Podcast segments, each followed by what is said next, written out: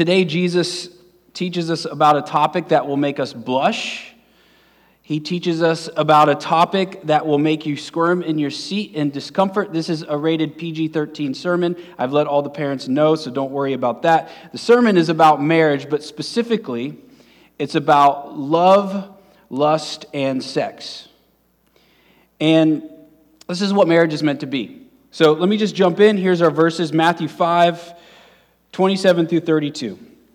You have heard that it was said, You shall not commit adultery, but I say to you that everyone who looks at a woman with lustful intent has already committed adultery with her in his heart.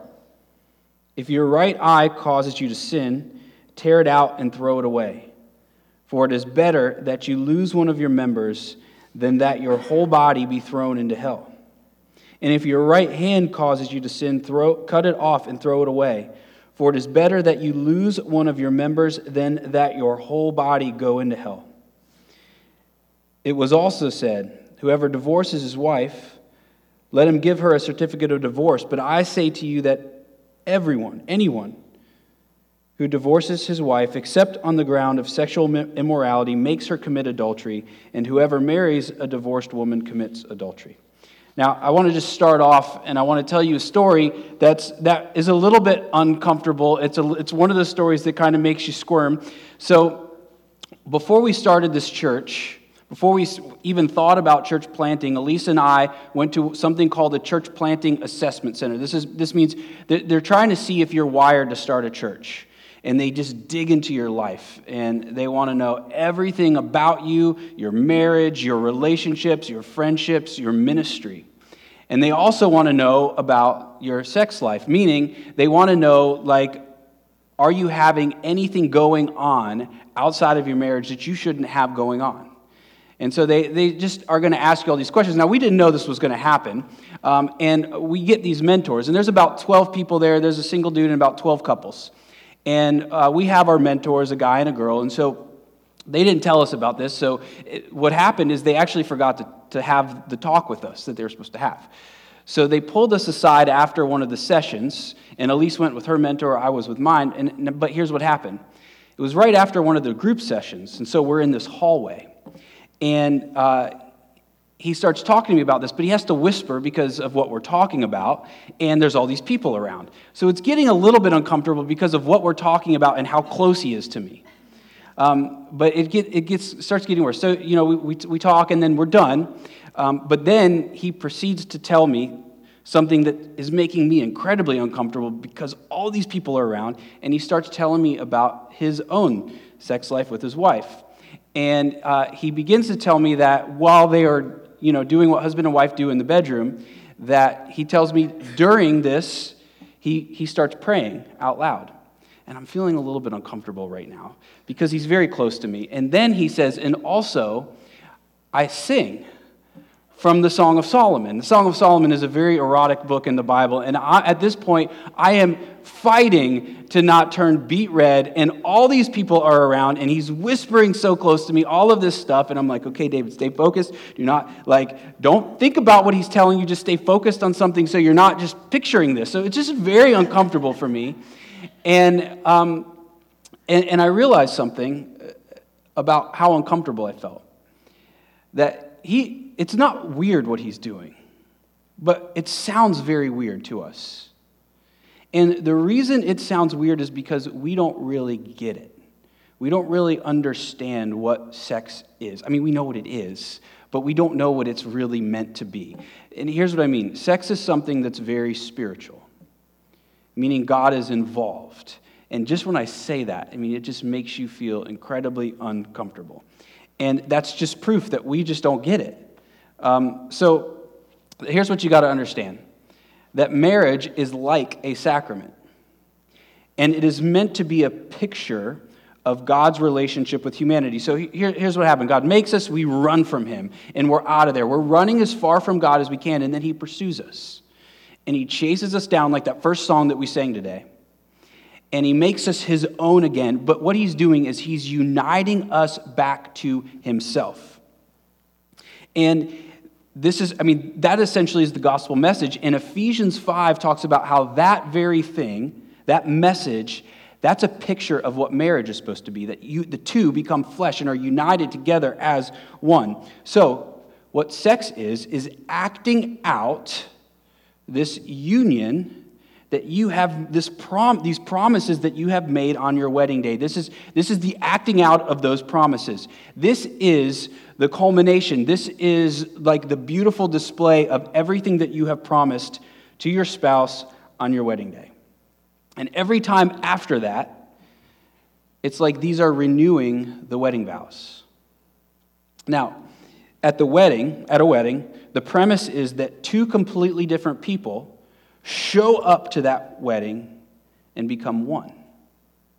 And do you know that the Bible says that when two people do what you know people do in the bedroom, that actually they, they are spiritually united as one. Spiritually, they are bound together. And so, so what this is saying is this is a very spiritual thing.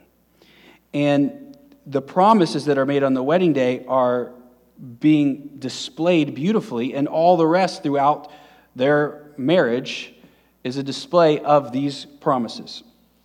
And God is very involved because when two people become one flesh, the idea is that God is there making that happen when people make these promises on their wedding day. Now, there you go. You feel so uncomfortable right now. And I know you do, and I know you're squirming. And because the idea of God being involved in your sex life is very like weird to you. I know that it is, and that shows you that we have a very poor understanding of what it actually is. And it just shows that we misunderstand it. And actually, most people have this belief that the Bible has like a very poor view of sex. The Bible thinks sex is gross, and actually, the Bible has an incredibly high view of sex so high that the Bible is saying this is meant to be within this promised relationship that you have made with someone, where you're able to be vulnerable with them because of all these promises that are made because you trust them. The, two, the final act, the two people becoming one flesh. And it's, it's a thing where, okay, you trust this person.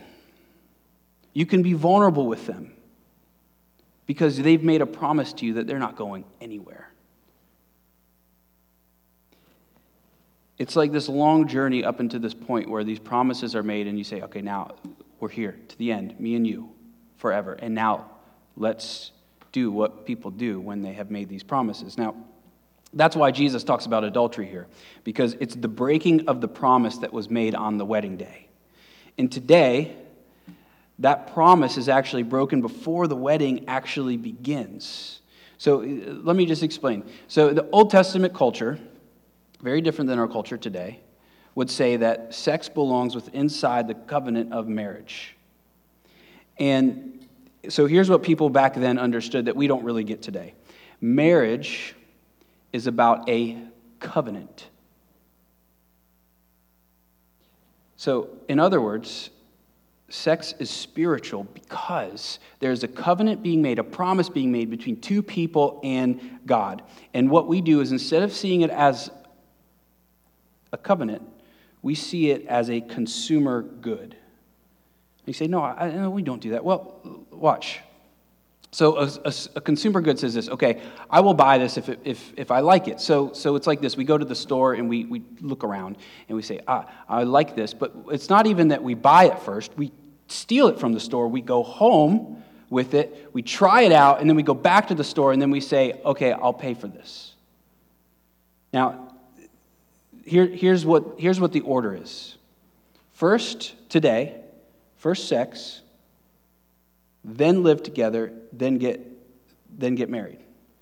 Now, I just want you to say, I just want you to, to see that, that this is a societal system that has been built around us, and everybody is doing this. And what I'm saying is that the Bible's flipping this on its head. So here's what it, here's what it says. Here, here's, here's essentially what's going on. I want to try this out before I commit. And what begins to happen is if, that, if that's the order, then you're becoming vulnerable with someone, you're becoming fully known by them, they are becoming fully known by you. And, and you're setting your heart up to be completely broken because our greatest hope is to be known and loved, but our greatest fear is to be known and rejected.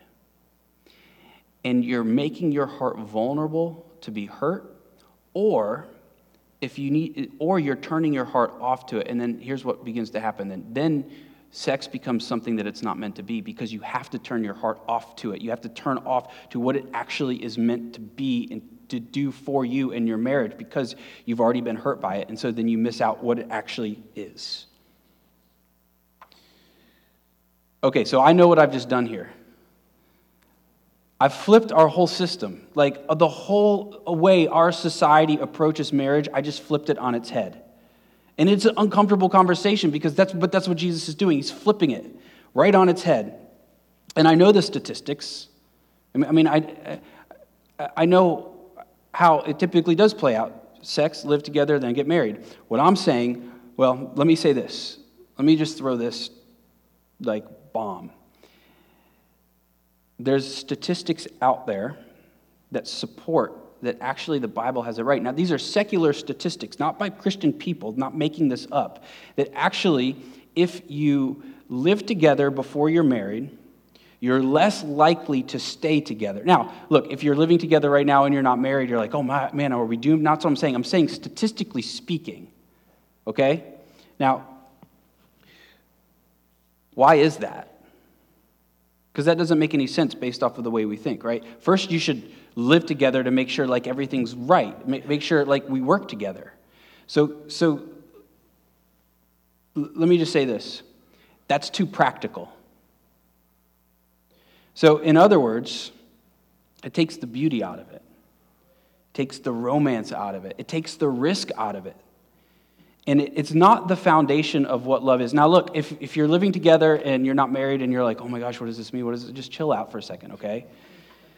But so, so here's how you got to think about it. If we base our love off of what works practically, then that's the foundation that we've built.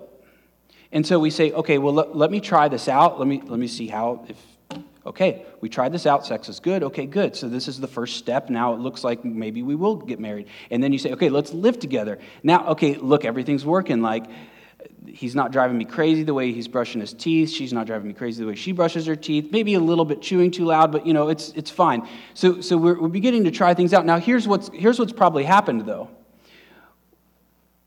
The environment is right, meaning everybody's life is going good at that time. Like nothing's difficult, nothing is hard. And, and so you're like, oh, this is working. Like we're compat- compatible, compatible, not compatible, compatible. Thank you. And, or maybe compatible. So you say, okay, look, this is working. This is working. Let's get married. Let's do this. And then, but that's the foundation. So now the foundation is set. It's all about practicality. And now you get married, and then you start going through a difficult time. And look what's happened now.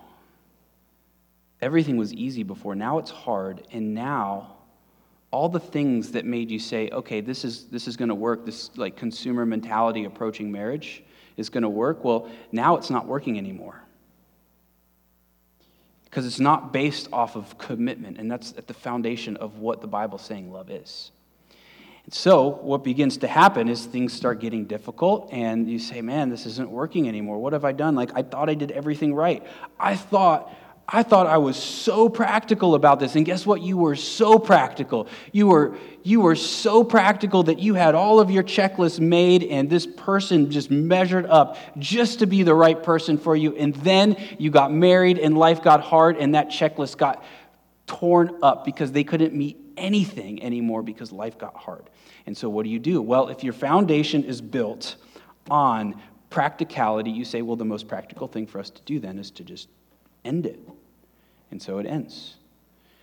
So that's why the most practical thing to do is to not be practical because when you start with the foundation of love as commitment, then here's what it says I'm with you to the end, no matter what. No matter how hard life gets, me and you, we're taking the hill and we are fighting together. We're fighting in this life and we're fighting in this world because it's going to get hard. and no one is going anywhere. And you build your life on that foundation, your marriage on that foundation. That is the place where sex is meant to be experienced. Love is to say, I'm never going to leave you or forsake you. I'm yours and yours alone until death, no matter what. What does sex have to do with that? Everything, because it's the culmination of actually believing someone is with you to the end. It's the final expression. Or this sex is the heights of love, not the proof of love. It's not something to try out first and then say, ah, see, we should get married. It's, it's, the, it's, it's the height of it. And, and, and by the way, if you're married, you're like, oh, yeah, that sounds good. If you're not married, you're like, ah, I don't know. And it always seems like before people get, get, like, once people are married, they're ready to hear it. But before they're married, they're not ready to hear any of this. And that's just how it goes. So if you're married and you're like, yeah, yeah, I could, I could do that, you probably didn't do it, so don't be bragging about it. So here, here's the thing if you try everything out, before making the final commitment, then you've, you have entered into a marketing relationship. There's no other, I'm just going to say it. You're entering into a marketing relationship because you're marketing yourself the best that you can to get the approval of that person. And by doing that, you are trying desperately to say, I'm worthy, just marry me, please marry me, please marry me. I just try everything. I just want to marry you. And that's just good marketing. And if someone is a good marketer, more people might want to marry that person, but good marketers don't make good lovers. And this is what's really crazy is I haven't even actually gotten into our text yet. And the reason is because our societal system about marriage is completely different than the context that Jesus is speaking into. And, and here's what he does. So it feels like a stretch, like, oh my gosh, our whole societal system has just been flipped on its head. This is crazy. And then you walk in, and you know what he does? He takes that societal system and flips that societal system on its head. Meaning, like, there's two flippings now, and it's just, it, he's, he's, he's taking our view of marriage and sex and just elevating it to the heights of the kingdom of God and what it looks like when the kingdom of God comes on the earth. So, Here's what he says He says, Even if you lust after someone who isn't your spouse, you have just violated your covenant of marriage. Jesus has just done the same thing that he did last week with anger and murder. And here's what he's saying He's saying that lust and adultery are the same exact thing. So, lust is the, think of popcorn. So the kernel is there in the popcorn. You apply enough heat to it, it pops into popcorn. But it's the same thing. Well, that's, that's what he's saying. If, if, you have, if you have lust in your heart, if there's enough heat that is applied to that lust, it pops into adultery. Which means he's saying everybody is capable of this. He's saying if you don't think you're capable of this, then you have a problem. Now, you're going to ask your spouse, Are you capable of this? Or say, No, no, no, no, no, I'm never capable of this. Listen, this is why, this is why it's so important.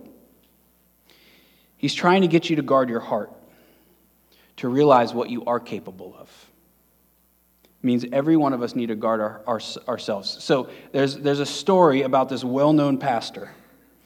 And this well known pastor had this flourishing ministry. He had this ministry that every other pastor wants, and then he committed adultery, and it was all lost. And there's a seminary student and he's like, Man, I can't believe this happened to this guy. So the seminary student says, I want to get an interview with him. I think he was writing a paper or something. So he wanted to interview this guy. So he interviews him and he said, The seminary student said, What happened to you? Like, you had everything that everybody is chasing after as far as ministry goes. Like, you were successful, you had arrived. And he said, So what happened to you? And the pastor said, Do you believe, to the student, do you believe in total depravity? It's a theological term. And the seminary student said, Yeah, and the pastor said, Well, I didn't.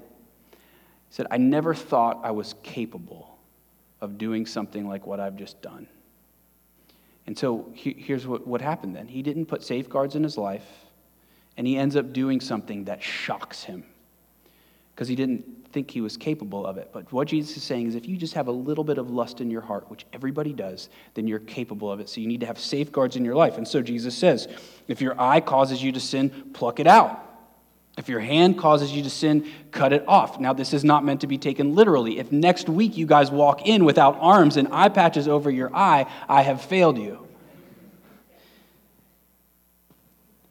But I got to tell you, throughout history, there are people who have done this very thing. In fact, there was a great theologian who took this way too far and actually removed his male part in order to stop himself from doing the things he didn't want to do. And guess what? He says it didn't even help him.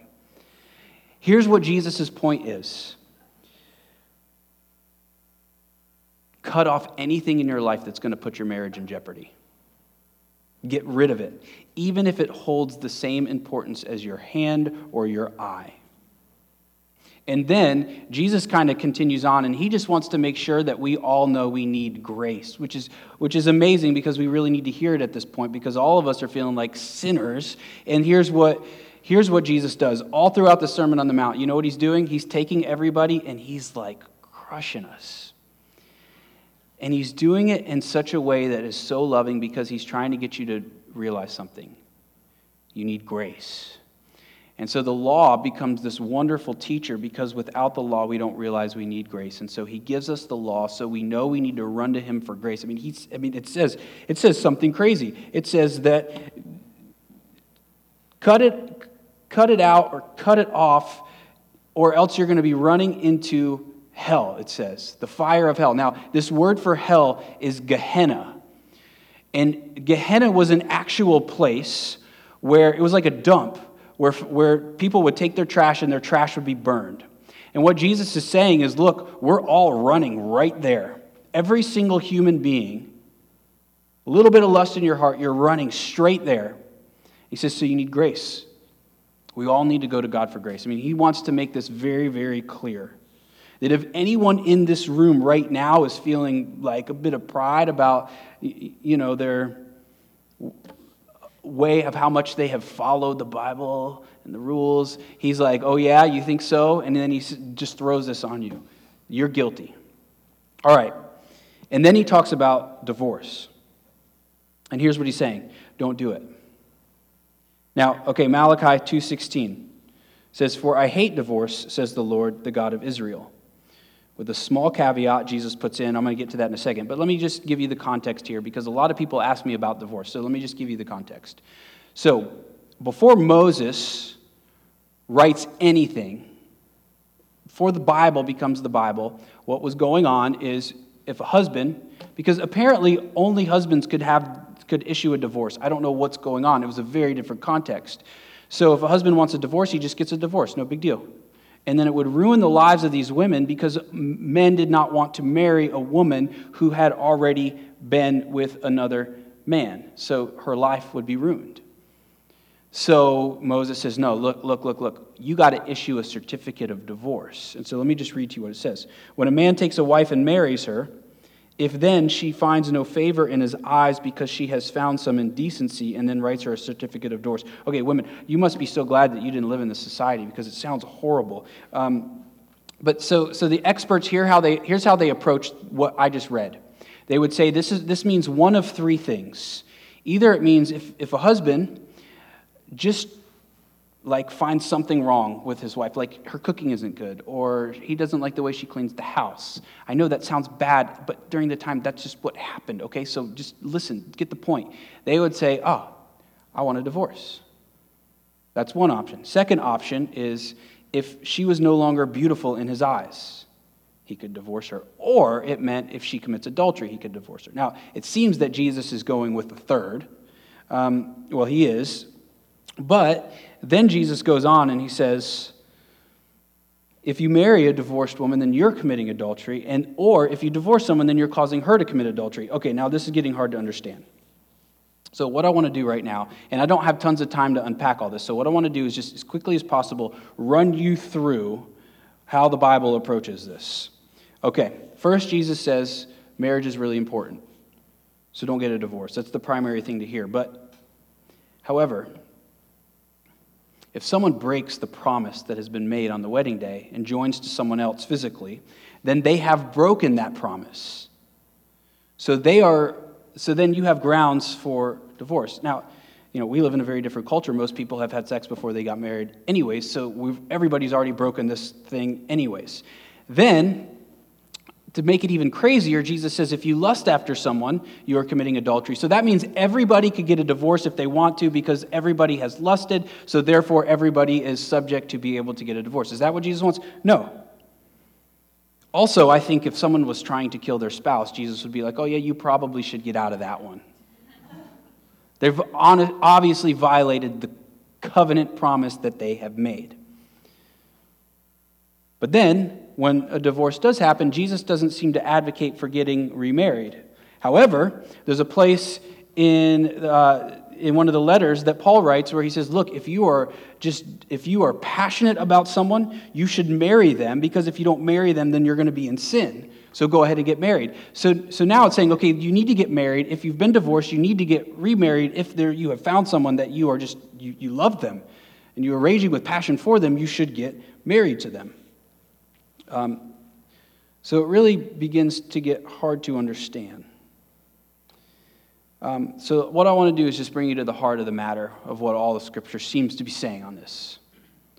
First, honor your marriage promises to each other. But we live in a sinful world with sinful people, and sin enters into marriages. And if you have found yourself divorced, First, I'm sorry because it's a very difficult thing to go through. Second, if you have found somebody that you are passionate for, seems to say you should marry them. There are people who would disagree with what I just said. That's what it clearly seems to be saying. The Bible seems to be saying to me. However, now stay with them. Don't leave them. Be with them forever. But, you know, this, this is the thing. This is what Jesus is saying. When God's kingdom comes on the earth, this is what it looks like. Marriages stay together. But here's what also happens our world has set a sickness into our mind and in our heart. Maybe one person is a Christian, maybe one person is not a Christian, and the person that's not a Christian says, I don't want to honor what Jesus says here. Maybe there's two Christians, and they are just pulled in this world, and it seems like they think it's the right thing to do, even though it, it's clear that it might not, it's not the right thing to do. But it happens. We all need grace, guys. Every single person needs grace. Just everyone chill out about it, okay?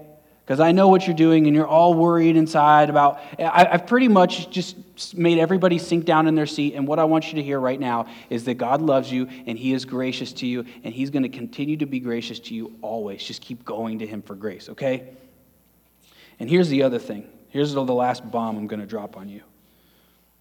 If your spouse has cheated on you and they're sorry and they want to fix what they have done, go to Christ for strength to forgive them, but also to stay with them. Go to Christ for strength to do that. If they're, if they're like, I am so sorry what I've done, I want to fix this. And here's why I say that because you have grounds for divorce, according to what we read. Now, Here's what I want you to realize you have cheated on God. The way that the book of Jeremiah describes our relationship with God is that we have, it's vivid, we have spread our legs to false gods. And we have played the whore. And we've run after other gods. But God has not left you. In fact, He's been pursuing you ever since. And He's been chasing you down and he wants you to be his again and he's running you down and he's being gracious to you and he's showing you a love that makes you want to go back to him to unite yourself back to him as you were meant to. And so the great husband is christ and he chases down his adulterous bride forgiving us. And the culmination of this story is that the us the adulterous bride do you know what christ our great groom does? He goes and dies for us as we run from Him. Jesus loves you so much, and what He's saying about marriage is that marriage is of the stuff of heaven. Marriage is of the covenantal stuff, the kind of love that God has for you. That's found in your marriage, so your marriage is incredibly important to God. He's saying this is what life is about. It's about love, the love that comes from heaven down to earth, and it's in your marriage. And the greatest display of that love that you have for each other, that greatest display is the culmination of the love that God has for you, where He gives His life for you on the cross. That's the kind of love that's meant to be in your marriage. And it means, it means something else. If you're single, and you're going to be single your whole life, his covenantal love for you is enough. His covenantal love for you is greater than any type of love that you can find in a marriage. It's the grandest of all loves. That means you have everything you need to be single your whole life, if that's what happens. You're okay. And it means his love is enough for your struggling marriage. And it means his love is enough for your relationship. And it means his love is enough if you've lost a spouse, his love is enough to get you through it. And his love teaches you something else. He didn't try you out first. If he would have, we would have all failed the test. But he did something even crazier. He gave his life on the cross, he paid the ultimate cost. When you were at your worst, not because you passed the test but to make you His. And then in making you His, He gives you a love, and that love changes you every day. That's the kind of love that's meant to be in your marriage. That's what we got to fight for. All right, let me pray for us. God, I pray right now that everybody's just cool and not freaking out and if they are, God, I pray that they would go to you in grace, knowing that you love them. And God, I pray that you would give us the courage to love the way we have been called to. God, give us the courage to, to not measure things on practicality, but help us take the risk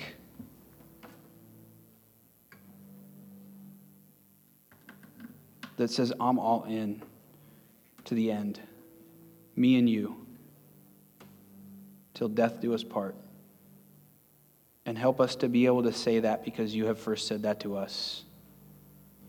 And death did do you part from us, but you rose from the grave and you've come back and you've promised that one day you're going to return and claim your bride as yours. And when you do, we will be welcomed into the house of God forever, where all things will be a grand love story. Help us to hold on to that truth, God. We pray this in Jesus' name. Amen.